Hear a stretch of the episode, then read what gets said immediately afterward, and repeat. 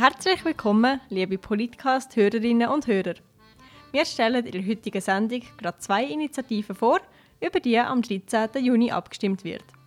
Das eine ist die Volksinitiative für sauberes Trinkwasser und gesunde Nahrung, das andere die Volksinitiative für eine Schweiz ohne synthetische Pestizide. Mein Name ist Julia Rickenbacher und mit mir ist heute unser neuestes Politcast-Mitglied Jenny Troxler mit dem Mikrofon. Hallo Jenny. Halli, hallo. Heute reden wir ja über gerade zwei Initiativen, die ich finde auf den ersten Blick sehr ähnlich tönen. Jenny hat aber voll den Durchblick, um was es genau geht und wie sich die zwei Vorlagen unterscheiden. Schauen wir doch eine Initiative nach der anderen an. Jenny, kannst du uns erklären, um was geht es bei der Volksinitiative für sauberes Trinkwasser und gesunde Nahrung? Ja, man macht ja immer viel Witz über Bauern, die so viele Subventionen bekommen. Politisch korrekt heisst es übrigens Direktzahlungen und die bekommen es nur über, wenn sie sich an die Spielregeln halten. Die Initiative wird die Spielregeln verschärfen und zwar so. Konkret geht es um vier Sachen. Erstens Biodiversität. Bauern müssen also schauen, dass die Pflanzenvielfalt kann erhalten bleiben Zweitens der Pflanzenschutz. Es wird nur Geld ausgezahlt, wenn gar kein Pestizid mehr gebraucht wird. Das geht so weit, dass nicht einmal mehr der Biobauer Kupferverbindungen brauchen Drittens Tierhaltung. Im Grunde genommen wird man die Antibiotika ausrotten. Die Tierhaltung muss so werden, dass kein Antibiotika mehr gebraucht wird. Wenn ein Tier krank ist, darf selbstverständlich mit Antibiotika behandelt werden. Und viertens Düngen. In der Schweiz gibt es zu viel Mist. Um weniger Mist zu machen, muss man die Anzahl der Tiere reduzieren und darf nur so viel haben, wie man selber auf dem eigenen Hof ernähren kann. Ah, gut, ich verstehe. Der Bundesrat und das Parlament lehnen die Trinkwasserinitiative übrigens ab. Sie stützen sich unter anderem auf eine Studie von Agroscope. Das ist das Kompetenzzentrum für die landwirtschaftliche Forschung. Was sagt denn die Studie genau? Kurz zusammengefasst sagt die Studie, dass es in der Schweiz weniger Schweizer Lebensmittel gibt und mehr vom Ausland muss importiert werden. Gut, das ist also die Volksinitiative für sauberes Trinkwasser und gesunde Nahrung. Jetzt gibt es aber noch eine zweite Initiative, Volksinitiative für eine Schweiz ohne synthetische Pestizide. Um was geht es denn bei dieser Initiative? Zuerst einmal ist wichtig zu sagen, dass das nichts mit der Trinkwasserinitiative zu tun hat. Bei dieser Initiative geht es nur um den Einsatz von synthetischen Pestiziden. Synthetisch heißt übrigens künstlich hergestellt. Die Initiative will synthetische Pestizide komplett verbieten. Auch verboten wäre Biozid. Das braucht man zum Beispiel bei der Desinfektion vom Stall. Ah, also es geht etwa um alles, was mit Zeit aufhört. Genau. Und auch der Import von Lebensmitteln, die mit synthetischen Pestiziden hergestellt worden sind, wird verboten. Genau heißt das, ein Äpfel, der in Deutschland gespritzt worden ist, darf in der Schweiz nicht verkauft werden. Also betrifft Pestizidinitiative dann auch wieder nur die Bauern? Was ist, wenn ich, wo eigentlich noch gerne ein bisschen Gärtner tue, meinen Kopfsalat mit diesen blauen Schneckenkügeln vor den Schnecken schützen Ja, dein Salat wird gefressen, wenn die Kügel synthetisch hergestellt worden sind. Auch wir Privatpersonen dürfen keine so Mittel mehr brauchen. Du musst dann halt etwas anderes finden. Zehn Jahre geht die Übergangsfrist und bis dahin hat sicher ein gescheiter Kopf etwas Schlaues gegen deine Schnecken gefunden. Also danke Jenny für deine Erklärungen. Nachdem wir jetzt also einen Einblick haben, um was es denn in diesen Initiativen überhaupt geht, haben wir natürlich auch wissen, was denn Befürworter und Gegner dazu meinen. Ich freue mich sehr, dass heute Chiara Giesler, Juso-Landrätin, die Befürworter der zwei Initiativen hier vertritt. Hallo Chiara. Hallo. Und es freut mich ebenfalls sehr, dass der Jost Giesler die Gegenseite vertritt. Er ist selber Landwirt in Erstfeld. Hallo Jost. Salut. Jost, du bist selber Landwirt. Was würde es denn für dich und deinen Betrieb konkret bedeuten, wenn jetzt die Trinkwasserinitiative angenommen würde? Gut, wir daheim bewirtschaften den Milchwirtschaftsbetrieb mit eigentlich ausschließlich Grünlandbewirtschaftung. Pestizid an sich würde mich persönlich jetzt fast gar nicht oder gar nicht betreffen. Bei der Trinkwasserinitiative haben wir nur die eigene Futtermittelproduktion. Das heißt, man sollte die Tiere mit dem Futter ernähren, das auf dem Betrieb produziert wird. Das kann natürlich eine Herausforderung sein. Wir haben einerseits zum Teil Ergänzungsfütterung beim Milchvieh, wo man gerade für die Kühe, die viel Milch geben, noch ein Getreide zufüttert. Und natürlich Trockenjahr 2018 wäre eine grosse Herausforderung gewesen. Wir einfach sehr wenig Futter hatten, weil es so trocken war. und dann äh, tut man etwas zukaufen oder, oder Vieh schlachten, oder, wenn man das nicht machen würde. Das, denke ich, der Futtermittelzukauf wäre die grösste Herausforderung. Und Pestizidinitiativen würde dich persönlich nicht betreffen? Könnte man die also auch annehmen? Gut, jetzt, wenn wir jetzt nur auf die äh, reinen Grünlandbetriebe im Berggebiet denken, denke ich, ist das verkraftbar, aber das würde ja in dem Sinne auch für die nicht bewirken. Da sehen wir natürlich den Gesamtkontext von der Schweizer Landwirtschaft, wo wir die Hauptproblematiken haben im, im Macherbau, ein bisschen spezielleren Kulturen, vor allem Herdöpfel, Raps, Zuckerrüben, wo dann halt eher im Mittelland abgebaut werden, wo wir mit extremeren Ertragseinbußen rechnen. Aber für meinen Betrieb ist es so, das wären nicht riesige Auswirkungen, jetzt rein ein Pestizidverbot. Also wir hören Ertragseinbußen, das hat auch Jenny vorher gesagt, hat das Forschungsinstitut Agroscope gesagt, mit dem Wert zu rechnen. Chiara, wenn es wirklich so Folgen hätte, ist es nicht eine extreme Initiative oder zwei extreme Initiativen. Wieso brauchen wir das? Also ich denke, extrem wäre zu weitermachen wie bisher, ähm, weil das geht einfach nicht mehr so. Äh, aber jetzt schnell noch auf die Studie von Agroscope zurückzukommen. Das stimmt, die haben mit Ertragseinbußen, ähm, also die, die rechnen mit dem. Und ähm, was sie aber nicht mit einberechnet, sind zwei Faktoren. Und zwar ist das erstens der Food Waste, wo in der Schweiz 30 bis 50 Prozent beträgt. Also 30 bis 50 Prozent der Nahrungsmittel landet effektiv einfach im Gisel. Wenn man den könnte reduzieren und das ist euch, ähm, das wird jetzt euch angegangen, dann kann man euch durch das Lebensmittelimport natürlich schmälern. Plus gibt es ein, ein, Abkommen von der Nahrungssicherheitsinitiative, ähm, wo eigentlich sagt, dass die nachhaltigen Handelsbeziehungen gefördert werden mit dem Ausland, was natürlich dann auch ähm, eine nachhaltigere Landwirtschaft zur Folge hat oder mehr ähm, oder weniger Import von Pestizid, ähm, Nahrungsmitteln mit Pestizid. Und was ich vielleicht noch schnell auf deine ähm, Aussage sagen will, ich habe das mit der Formulierung hofeigenes Futter das habe auch mein erster Punkt, wo ich gedacht habe, nein, warum haben sie das reingenommen? Die Initiative ist echt nicht gescheit, weil es kann nicht jeder Boden ähm, das Gleiche produzieren. Das heißt, es ist nicht jeder Boden geeignet für Futtermittelproduktion. Und da kann ich natürlich voll verstehen, warum das der Bauern gegen Strich geht. Das würde mir auch gegen Strich gehen. Aber sogar das Initiativkomitee sagt, es ist eine Kann-Formulierung. Es gibt Gutachten, die sagen, hey, ähm, ihr könnt immer noch schweizweit Futtermittel zukaufen, aber die Formulierung, muss ich sagen, ist verwirrlich. Aber ich verlasse mich jetzt auf das Gutachten und wenn man natürlich die politische Realität anschaut, dann sieht man immer, dass Initiativen abgeschwächt werden. Und das wäre vermutlich einer der ersten Punkte, wo dann halt würde abgeschwächt werden, wenn es nicht eh schon ähm, so heißt, dass man schweizweit zukaufen kann. Ja. Wenn es aber nachher wirklich nachhaltige Lebensmittel sind, auch die, die man importiert, wird dann nicht alles teurer. Also man sieht jetzt ja schon, Bio-Lebensmittel sind sehr teuer. Gibt es einfach nur noch Schweizer Produkte für die Reichen? Nein, das ist dann schon nicht die Meinung. Ähm, also man muss natürlich sehen, dass konventionelle Lebensmittel auch vielfach einfach günstiger sind, weil sie nicht der Kostenwahrheit entsprechen. Das heißt, weil sie einfach Kosten, die sie verursachen, ähm, nicht selber zahlen oder der Konsument die nicht zahlt, die nicht in dem Preis enthalten sind. Das sind zum Beispiel Gesundheitskosten, ähm, wo halt auftauchen für, wegen krankmachenden Pestiziden, wegen ähm, ähm, Bakterien, wo Antibakt äh, antibiotikaresistente Bakterien beispielsweise. Also das sind alles Kosten, die nicht mit einberechnet sind in dem Preis und darum sind die auch günstiger und die beläuft sich auf 7,6 Milliarden Franken im Jahr. Also das, wenn das würde dazugerechnet werden, dann ähm, wären konventionelle Produkte auch nicht mehr günstiger als Bioprodukte.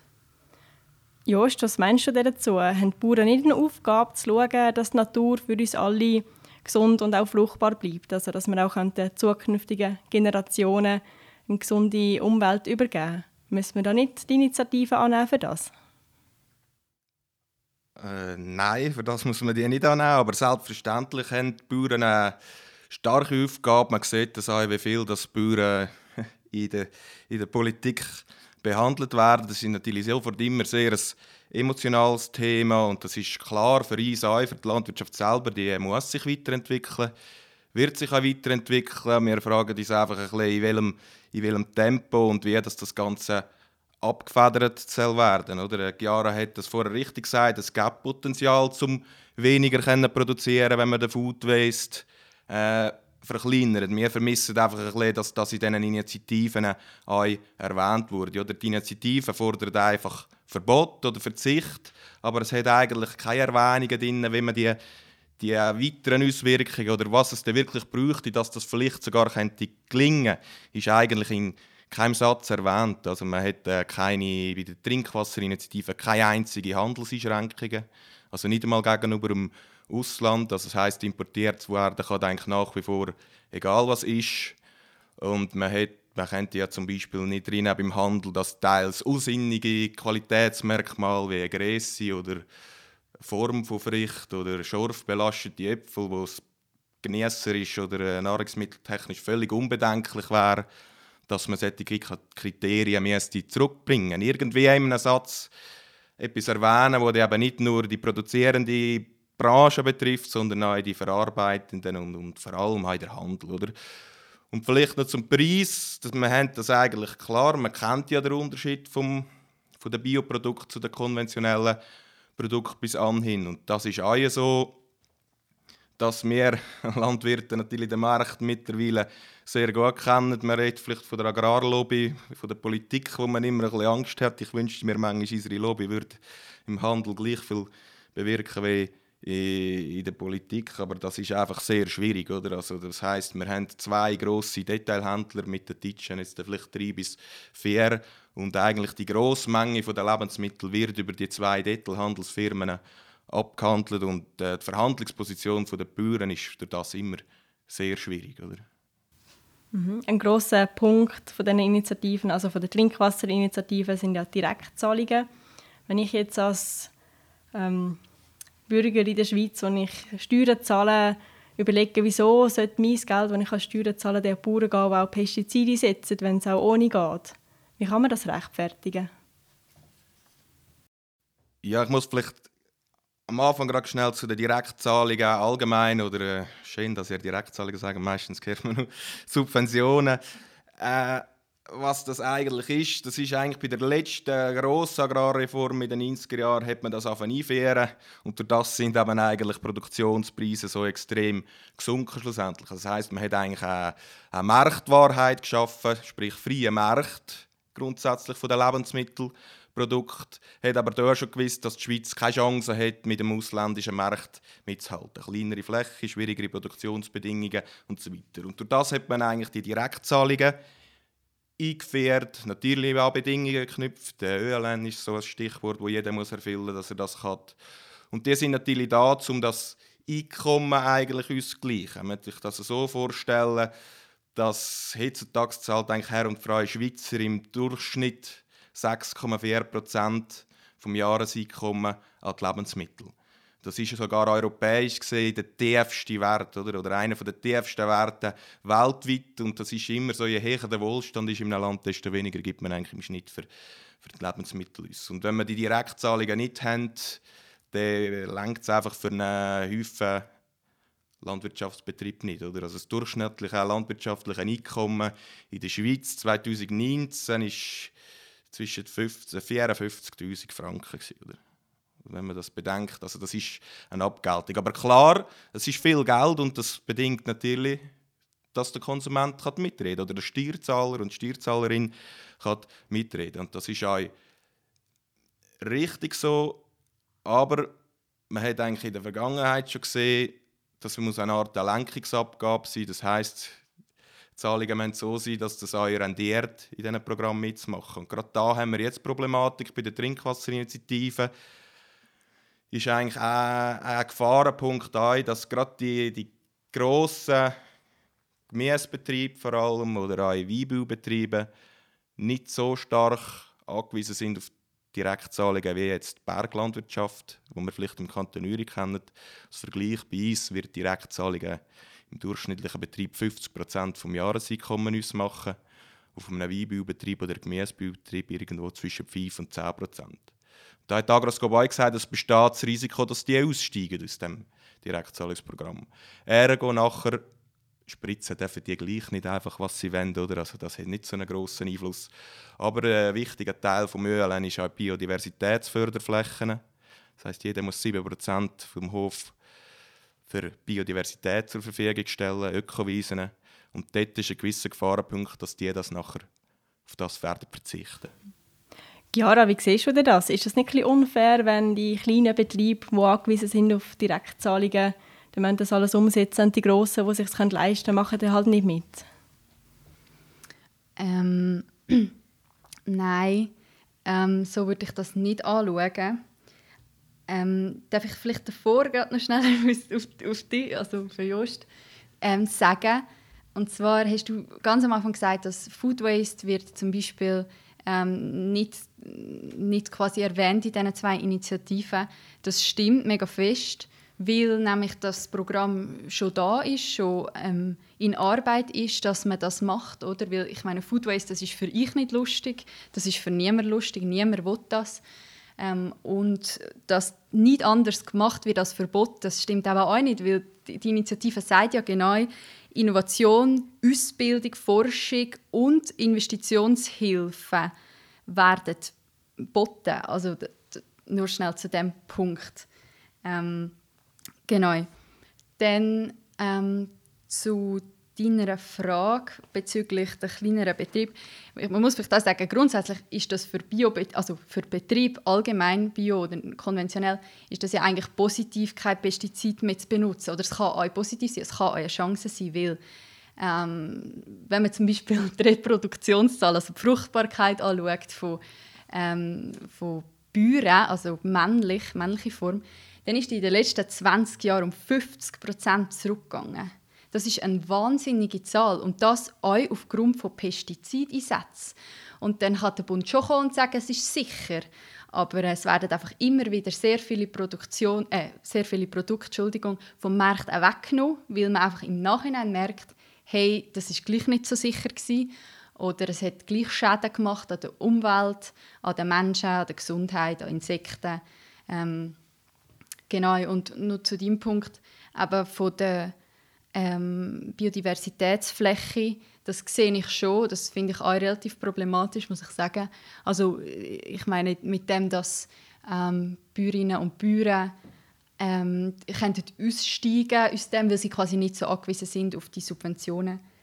Ähm, genau, aber das würde gleich nicht heißen, dass sie dann könnten machen, was sie wollen, überhaupt nicht, weil es gibt auch Recht, es gibt Umweltrecht, es gibt Gewässerschutzrecht und das haltet die Landwirtschaft leider bis heute nicht ein. Ähm, das heißt, die Richtung geht in eine ganz andere und zwar, dass die Männer nachhaltiger werden und das ist einfach gesetzlich jetzt schon verankert. Also es wird die Tendenz nicht mehr zurückgeben, ohne dass es, ja, es ist jetzt schon illegal und ohne dass es dann quasi nur rück, äh, rückfällig wird.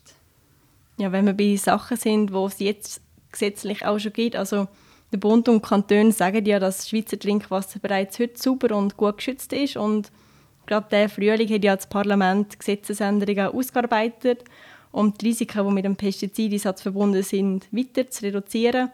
Also die Vorschriften für Bewilligung und Anwendung für Pestizide werden verschärft, die Auflagen für den Pestizideinsatz werden erhöht und beruflich verwendete Pestizide müssen auch in einer zentralen Datenbank erfasst werden. Jahre, wenn das Trinkwasser bereits gut ist heute und weitere Massnahmen auch schon getroffen worden sind. Warum braucht es die Initiative überhaupt noch? Ist die nicht hinfällig geworden? Nein, das finde ich nicht. Es sind halt immer noch eine Million Menschen, die Trinkwasser trinken, die über den Grenzwert sind. Also es kann mir niemand sagen, dass das sicher ist, weil es, es gibt ja um sonst nicht Grenzwert und wenn die überschritten werden, dann ist es ja per se, per Definition unsicher. Oder also das, das kann ich mir nicht so ähm, zusammenreimen. Und auch, ähm, äh, es werden immer wieder Grundwasserquellen geschlossen, weil sie einfach zu fest verunreinigt sind. Plus nehmen wir auch, ähm, nehmen wir auch Sachen auf wie antibiotikaresistente Bakterien. Und das ist noch lustig. Also nein, ist nicht lustig, das ist eigentlich tragisch. Und zwar hat die Eidgenössische Fachkommission für biologische Sicherheit schon 2014 antibiotikaresistente Bakterien als die größte Bedrohung für Schweizerinnen und Schweizer erklärt. Also ja, dort wird ja einfach zu wenig gemacht. In dem Fall. Jost, wenn da zu wenig gemacht wird, bei jetzt äh, Antibiotika zum Beispiel oder man Pestizide plötzlich wieder muss verbieten, weil man entdeckt, dass sie gefährlich sind, sollte man dann die Initiative nicht annehmen, um uns alle zu schützen? Ja, das sind natürlich immer sofort sehr äh, komplexe Themen. Es ist natürlich für die Gegenseite schon, oder für die Befürworter am einfachsten, am besten ist natürlich immer gar nichts von irgendetwas. Oder? Aber es sind natürlich weite Zusammenhänge, die das bringt. Oder? Der Antibiotika-Einsatz ist ja ein Thema von diesen Initiativen, man eigentlich nicht so viel darüber redet, weil äh, ich glaube, da die Landwirtschaft in den letzten zehn Jahren extrem grosse Fortschritte gemacht hat. Also es geht ja vor allem um die prophylaktische äh, antibiotische Behandlung. Das heißt eigentlich, bevor das Tier krank ist, das macht man eigentlich in der Schweiz, wenn möglich nicht. Das passiert ganz selten, wenn man in einer Bucht ein krankes Tier hat, eigentlich mit einer hoch ansteckenden Krankheit dass man die anderen auch gerade behandelt, weil die Wahrscheinlichkeit extrem hoch ist, dass sie es bekommen. Zum Antibiotika-Einsatz vielleicht auch noch, der ist in den letzten zehn Jahren um über 50 Prozent zurückgegangen in der Landwirtschaft und da hat man natürlich gerade mit Mineralstofffütterung, mit Homöopathie, einer von uns, ich arbeite noch in der landwirtschaftlichen Beratung, der beste ausbeachteste Kurs jedes Jahr von den Bürgern ist der Homöopathiekurs, oder? Also es wird da einige Punkte gemacht. Nachher vielleicht noch zur Gewässerverschmutzung, das ist ja eine Zahl, die man jetzt auch viel gehört, eine Million Menschen, die vergiftetes Trinkwasser konsumieren in dem Sinn. Wenn, wir vielleicht, wenn ich schnell darf, auch noch etwas dazu sagen, das geht ja vor allem, oder eigentlich jede von diesen Grenzwertüberschreitungen, die wir jetzt in den letzten zwei Jahren, ist das Chlorothalonil ein kompliziertes Wort. Und das hat eine spezielle Geschichte. Das ist ein Antipilzmittel, also als Fungizid, wo in der Landwirtschaft sehr viel eingesetzt worden ist, sehr lange als unbedenklich angeschaut worden ist. Da hat es nie Studien dazu gegeben. Das ist natürlich ein Risiko, dass man bei gewissen Stoffen tragischerweise wirklich erst im Nachhinein ein schleier wird. Und das ist als potenziell krebserregend eingestuft worden. Das ist auch immer ein bisschen schwierig. Was heisst das? Ich bin ja nachschauen, das kann man auf den Weltgesundheitsorganisationen. Holzstein ist zum Beispiel auch potenziell krebserregend. Äh, wochenlanges Nachtschichtarbeiten ist auch potenziell krebserregend. Aber egal. Und das ist ja auch gut, dass man das herausgefunden hat und man hat das nach dem verboten.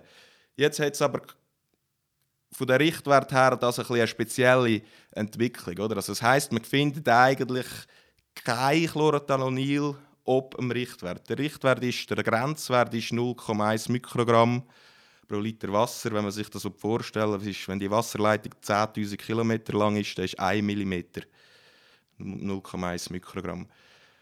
Und der Chlorothalonilwert wird nicht überschritten, aber die Abbauprodukte, also das baut sich ja im Boden ein, Celsius, sonst ist es ja ewig rum.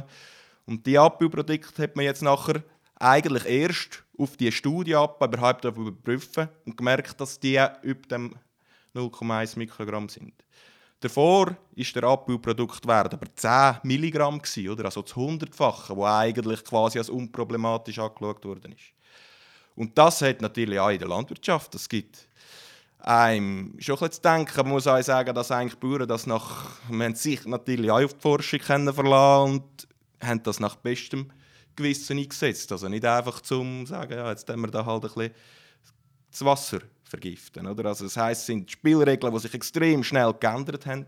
Also es ist eigentlich ein Beispiel dafür, wie schnell man reagiert und etwas aus dem Markt nimmt, wenn man merkt, dass es problematisch ist. Was aber natürlich unschön ist, das hat man bei gewissen Produkten immer, dass man im Nachhinein schleier wird. Das werden wir auch in Zukunft nicht können verhindern.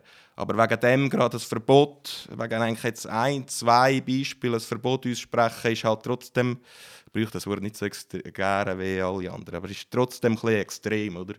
Wenn wir uns bedenken, wir haben das auch schon in der Medizin gehabt, solche Fälle, viel schlimmer, oder? Wenn ihr die Antibabypille nehmt, die Jasmin, ist vor ein paar Jahren einmal, hat man das auch gewusst, oder? Also bestätigte Fälle von, von Frauen, die nachher äh, schwere Schäden getroffen haben. Von dem ist ja nachher niemand konnte gesagt, jetzt verbieten wir die Antibabypille für alle. Wäre einfacher als Pestizid verbieten. Gut, dann hätte ich gerne, Chiara, von dir zum Schluss in jeweils einem Satz, wieso sollten wir erstens Trinkwasserinitiativen äh, annehmen und warum Pestizidinitiativen? Ähm, ich denke, dass die beiden Initiativen gerade im Kombipack ähm, sehr sexy sind, so gesagt. Und die drei Hauptprobleme, äh, die wir momentan haben in der Landwirtschaft, Agent plus geben sie Innovation, Bildung und Forschung und Beratung einen grossen Stellenwert. Ähm, sie ist längst überfällig und tut die Gesundheit von Tieren und Menschen und Böden und Insekten, das bin gerade fertig, fördern. Und das finde ich ähm, ist ein Schritt unbedingt in eine sehr, sehr gute Richtung, ohne dafür Bauern zu blamen oder so. Also überhaupt nicht. Aber ich denke, es ist ein wichtiger und guter Schritt. Dann auch von dir, Jost, darf ich dich bitte auch jeweils einen Satz. Warum sollte man Trinkwasserinitiativen ablehnen und warum Pestizidinitiativen? Trinkwasserinitiativen sollte man ablehnen, weil der Initiativtext nicht ganz durchdacht ist. Also das heisst, Folgen kann haben, die sich negativ auf die Biodiversität auswirken. Äh, auswirken. Folgen haben, dass Betriebe werden unserem ökologischen Leistungsnachweis aussteigen und Folgen haben für wichtige Kulturen, wie eben Raps zum Beispiel, wo stark werden zurückgehen in der Schweiz. Pestizidinitiative ist eigentlich ein bisschen fairer, weil sie den Import auch berücksichtigt. Die empfehle ich zur Ablehnung, weil wahrscheinlich jeder Parlamentarier heute schon weiss, dass äh, Pestizidverbot im Ausland für den Schweizer Import politisch nicht wird durchsetzbar sein mit den bilateralen. Wir haben jetzt gerade gesehen, wie das Rahmenabkommen gescheitert ist. Also glaube ich ehrlich gesagt nicht daran, dass solche massive Einschränkungen vom Import werden umsetzbar sein und schlussendlich geht es dann halt doch nur auf die Lasten der Schweizer Landwirtschaft. Ja, herzlichen Dank, Chiara und Jost, sind ihr heute dabei gewesen. Wir sind auf jeden Fall sehr gespannt auf das Abstimmungsergebnis am 13. Juni. Und den Zuhörerinnen und Zuhörern danke sehr fürs Hören. Ich hoffe, die Sendung hat euch dabei geholfen, eure Meinung zu den zwei Initiativen zu bilden.